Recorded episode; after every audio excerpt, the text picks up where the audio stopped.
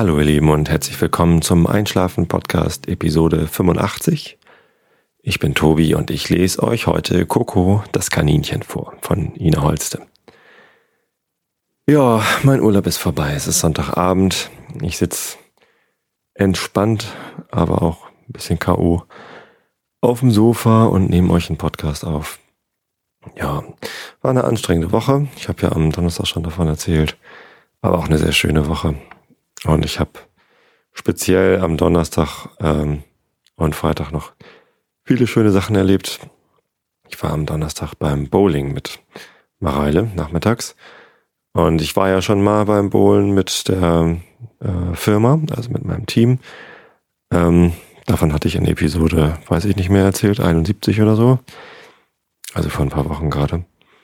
Und ähm, naja, das war halt abends mit irgendwie fünf, sechs Leuten an einer Bahn oder vier oder so.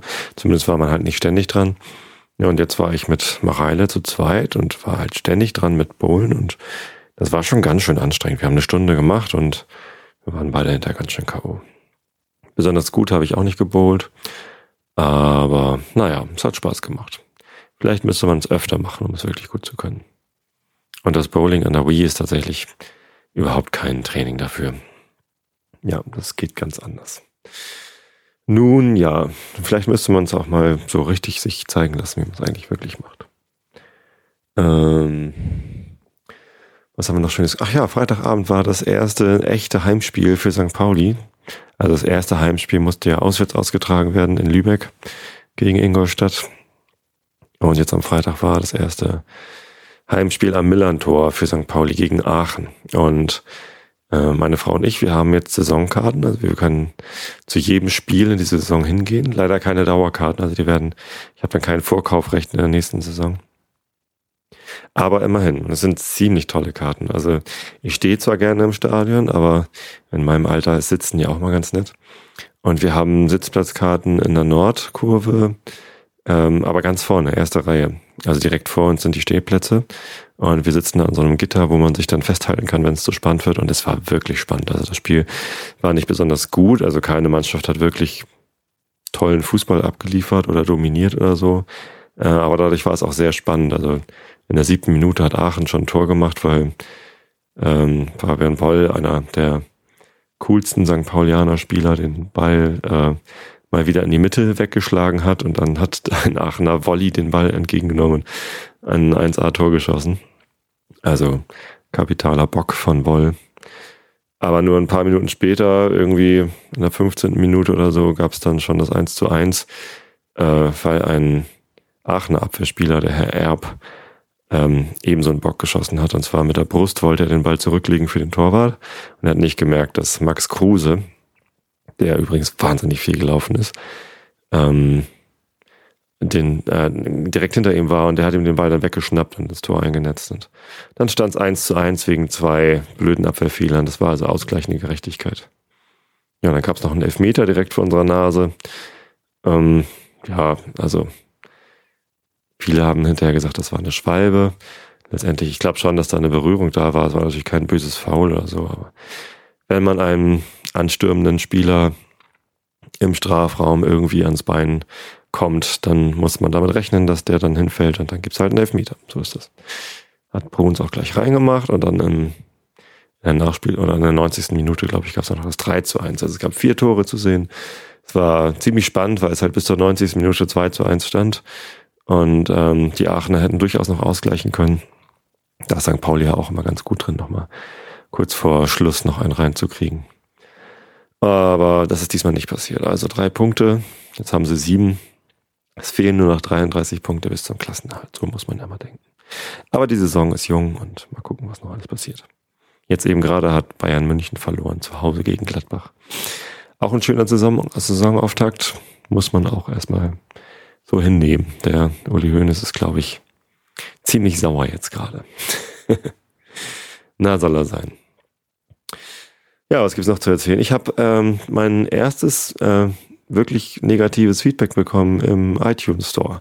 Und ähm, das ist diesmal nicht sowas wie Folge 81 geht nicht, was ich leicht beheben kann, sondern einfach, da gefällt jemandem der Podcast nicht. Und das ist auch völlig in Ordnung. Also ähm, habe natürlich gestutzt, weil das jetzt so das erste Mal war, dass ja jemand sagt, nee, das ist doof, was du da machst. Ähm, alle anderen melden sich nur, wenn sie es mögen. Jetzt meldet sich meiner, der es nicht mag. Das ist völlig okay. Vielen Dank dafür. Ähm, du hörst ja eh nicht mehr zu, aber ähm, tja, so ist es nun mal. Das, was ich hier erzähle, ist langweilig, soll es ja auch sein. Ich will euch nur ein bisschen in den Schlaf lullen und ein bisschen was vom Tag erzählen und dann was Langweiliges vorlesen und dann könnt ihr gut schlafen.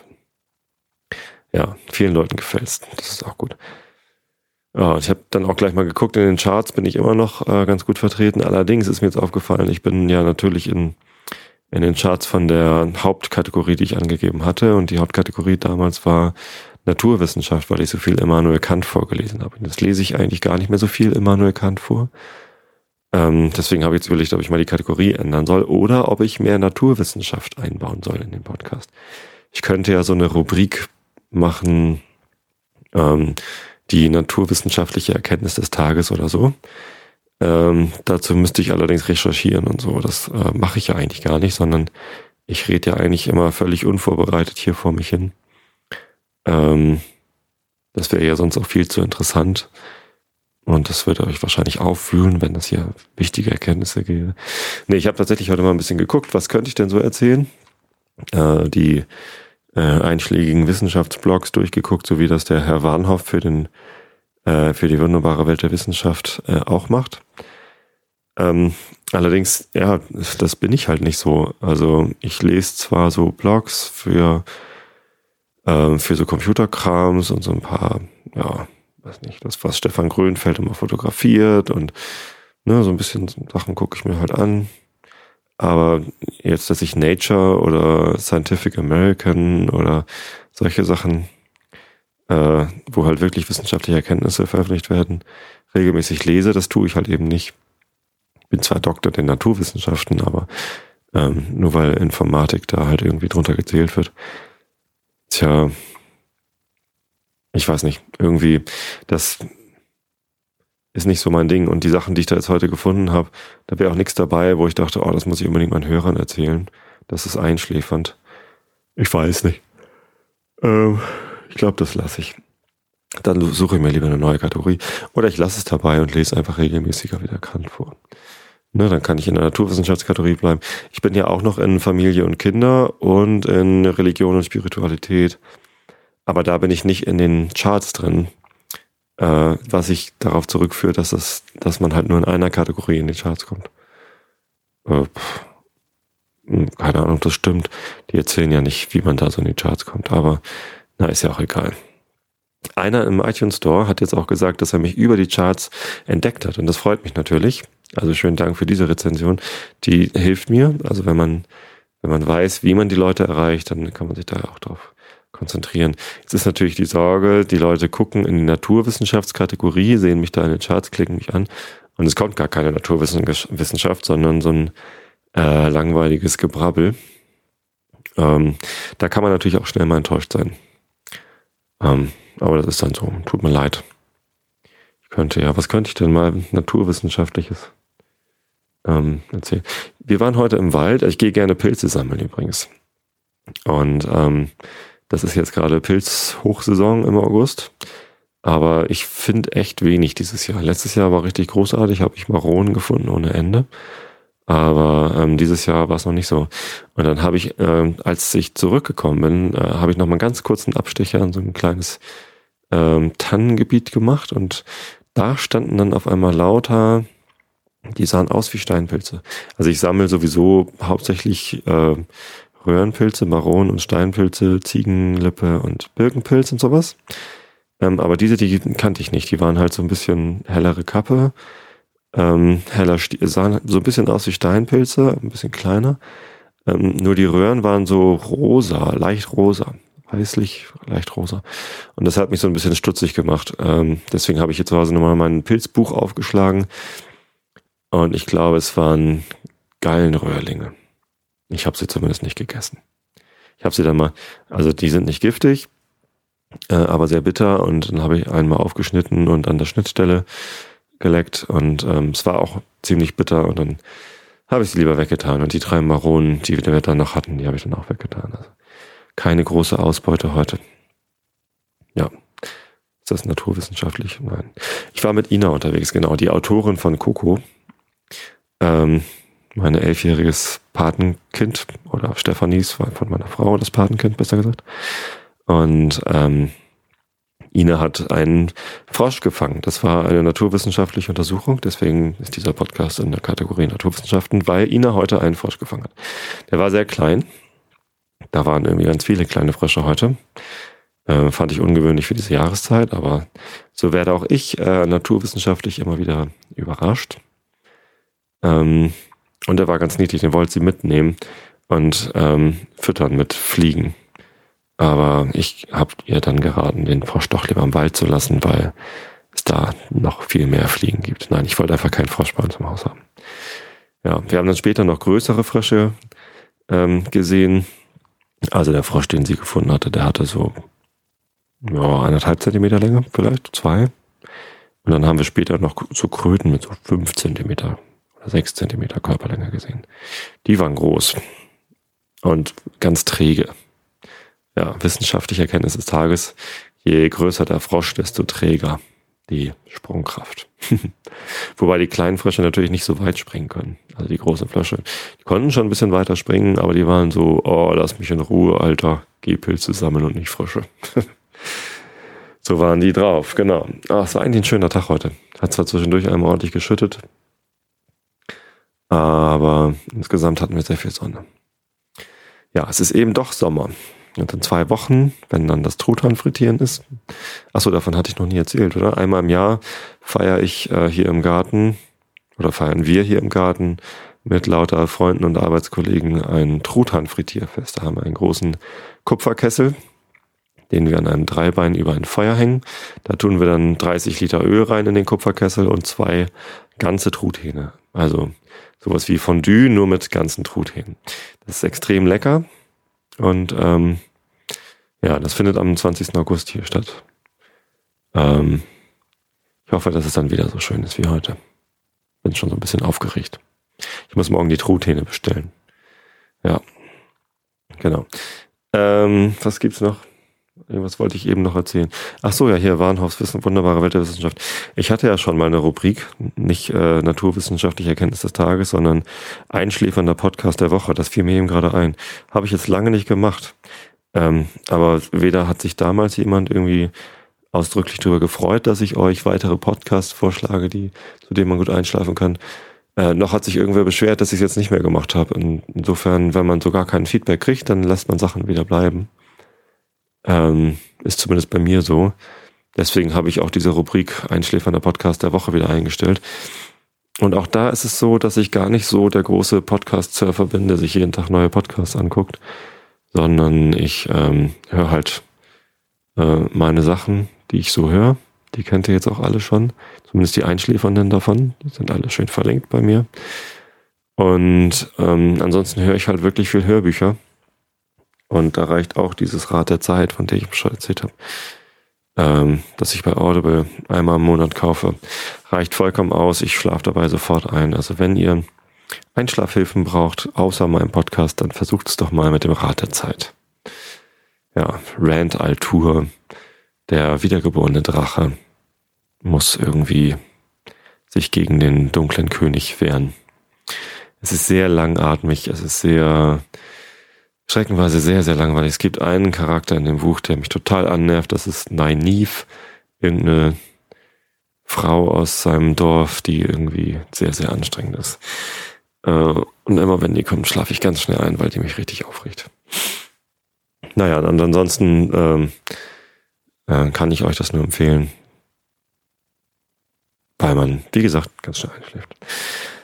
Apropos ganz schnell einschlafen. Ich lese euch jetzt vor, und zwar Coco das Kaninchen. Äh, die dritte Geschichte, die ich euch davon vorlese. Und heute ähm, geht es um ein Wildschwein. Also, Augen zu und zugehört. Die Sonne warf die Schatten der Blätter auf den Boden. Da sah man ein kleines Wesen über den Boden krabbeln. Es war eine Ameise. Man hörte ihr Herz schneller schlagen, als sie so schnell wie möglich über den Boden zu einem Haufen lief. Da hörte man ein Brummen. Ein großes Nasenloch kam der Ameise sehr nahe. Die Nase wühlte den ganzen Boden auf. Auf der Spur, die die Nase in den Matsch zog, lagen schon viel Kameraden von der Ameise tot da. Da hörte man ein lautes Meckern. Also wirklich, Frieda, willst du schon wieder Lilly töten? Sie ist doch deine Freundin. Hatten wir das nicht schon tausendmal durchgegangen? Das ist doch einfach. Du tötest Zecken, Flöhe und anderen Kleinviehmist, aber nicht Lilly.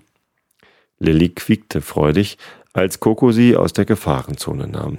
Frieda nickte abwesend und leckte ein wenig Blut von ihrer Schnauze. Tut mir leid, Coco, aber ich bin ein Wildschwein. Daran kann man nichts machen. Ich weiß, Frieda, aber pass auf, dass du nicht deine Freunde frisst. Coco hoppelte über die Wiese. Nach dem Vorfall mit Frieda hatte Coco Lilly mitgenommen. Sie klammerte sich krampfhaft an sein Fell.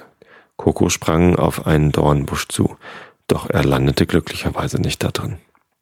Lilly hatte nach Luft geschnappt, doch Coco sagte mit spöttischem Ton, also Lilly, ich lande doch nicht in einem Dornbusch. Aha. Und was ist mit letztes Mal? Da bist du aus Versehen in einen Bach gesprungen. Und du hast auch gesagt, dass du so etwas nie machst. Ach da, äh. Das war eben so, der Wind hat die Richtung gewechselt. Coco, ich war dabei, sagte Lilly und verdrehte die Augen.